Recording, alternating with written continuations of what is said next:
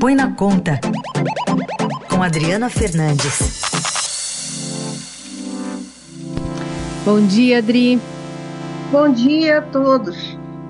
Adri, ontem o presidente Bolsonaro disse que o novo Bolsa Família pagará 300 reais em média para os beneficiários do programa, num anúncio que pegou todo mundo, inclusive a própria equipe eh, econômica, de surpresa, como apurou o Estadão Broadcast. Vamos ouvir um trechinho da fala dele. E o Bolsa Família, a ideia é dar um aumento de 50% para ele em dezembro. Passaria em média 190 para um pouco mais de 50%, seria 300 reais. É isso que está praticamente acertado aqui. E o pessoal do Bolsa Família, hoje em dia, né, está na casa aí dos 18 milhões é, de famílias que recebem. É um número bastante grande, pesa para a União, mas nós sabemos da dificuldade da nossa população. Então, a equipe econômica praticamente já bateu o martelo nesse novo Bolsa Família a partir de dezembro de 300 reais em média. Acertou com quem, cara pálida, né, Adri? Pois é, esse que é a pergunta, porque o, todos os, os assessores principais do Ministério da Economia e também da cidadania que estão programando, desenhando esse novo modelo, se surpreenderam porque até agora o valor é, que está nos cálculos, né, nas, nas, simulações, é de 250 reais, o mesmo valor do médio do auxílio emergencial, e seria uma ponte, né, um salto para esse valor de 250 nesse momento é, em dezembro. Por que, que é preciso dezembro? Dezembro é preciso porque não pode avançar, lançar esse novo programa em 2021, 2022, que é ano eleitoral. Todo mundo ficou é, bastante preocupado, é claro, por conta do teto de gasto, a regra Carol, que limita o crescimento das despesas e que, embora em 2022 vai estar tá um pouco mais folgada por conta da inflação, porque esse teto é corrigido pelo IPCA e a gente está vendo o IPCA mais salgado, é necessário é, atender outras demandas e não somente o, a, o Bolsa Família. É, isso traz aí uma preocupação.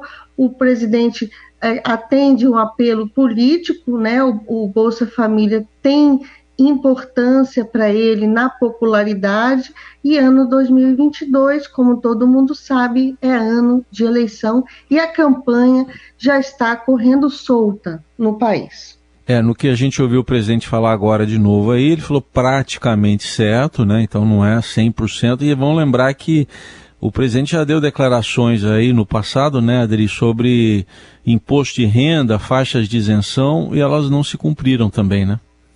Exatamente, até o valor que ele usou de, de famílias é, está, está difícil de entender, porque hoje o Bolsa Família ele atende 14,7 milhões de famílias e a ideia é começar 2022, chegar até o final de 2022 com 16 é, beirando aí 17 milhões de famílias, um aumento em torno de 1,9 milhão, milhão, milhões milhão de famílias é, ao longo do ano.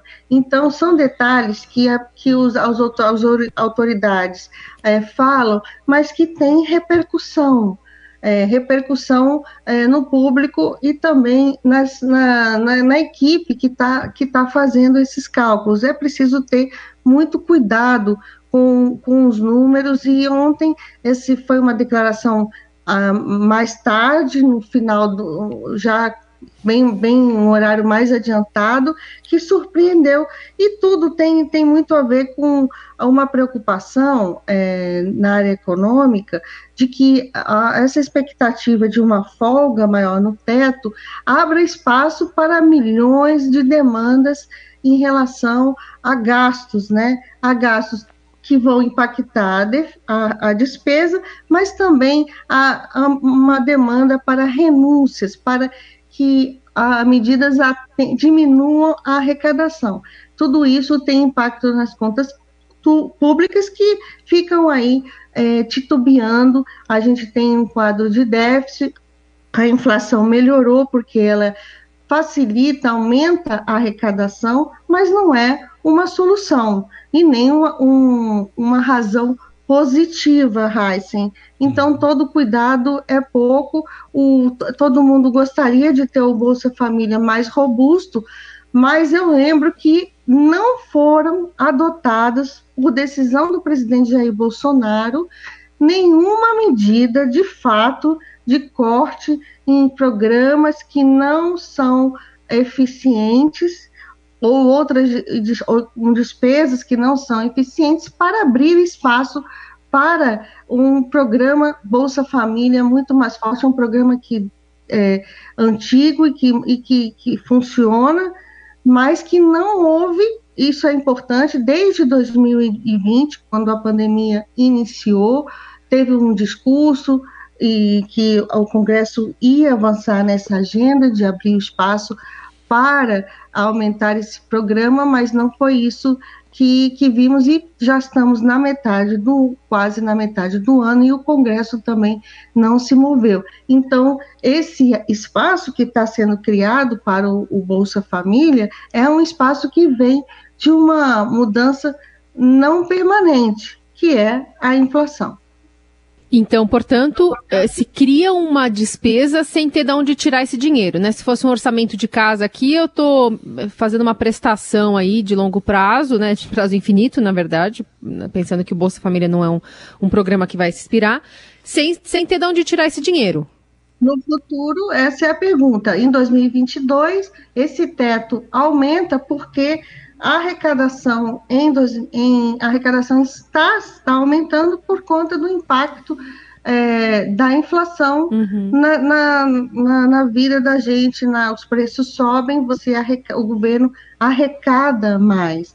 Mas é, o, a, a, a dúvida é se essa arrecadação que está subindo com a inflação, ela vai se ela vai é, né? continuar né? nos próximos anos nesse patamar quando a inflação começar a diminuir, que é, que é isso que todo mundo quer, né, Carol? Ninguém Sim. quer ficar, ninguém quer que o Brasil tenha aí um processo de alta da inflação é, é, que estava que está, está estava em, é, em nível bastante baixo, começou a subir, mas a expectativa é de que ela, é, com a ação do Banco Central, aumentando os juros, ela entre aí no caminho é, de controle se a, se a arrecadação vai continuar é, nesse patamar mais alto, é, é uma incógnita ainda. Então, por isso, a importância de se abrir espaço, porque afinal de contas o Bolsa Família é um programa importante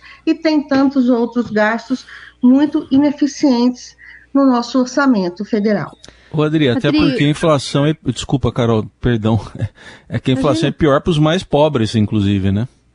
Esse é o ponto. É, é. preciso, essa é uma agenda é, que o Banco Central é, hoje tem decisão é, do Copom, decisão de juros do Copom, tem, tem no mercado está apostando os juros uma, uma alta mais forte, ou, ou, mais forte do que o 0,75, ou, mas a expectativa é de que o Banco Central vá reagir e, e, e, e trabalhar para colocar essa inflação é, sob controle, assustou o número de maio, a inflação está se disseminando é, na economia, é preocupante, e é claro, o presidente também não quer chegar em 2022 com a inflação é, no seu calcanhar, porque inflação em ano de eleição, todo mundo sabe o que dá.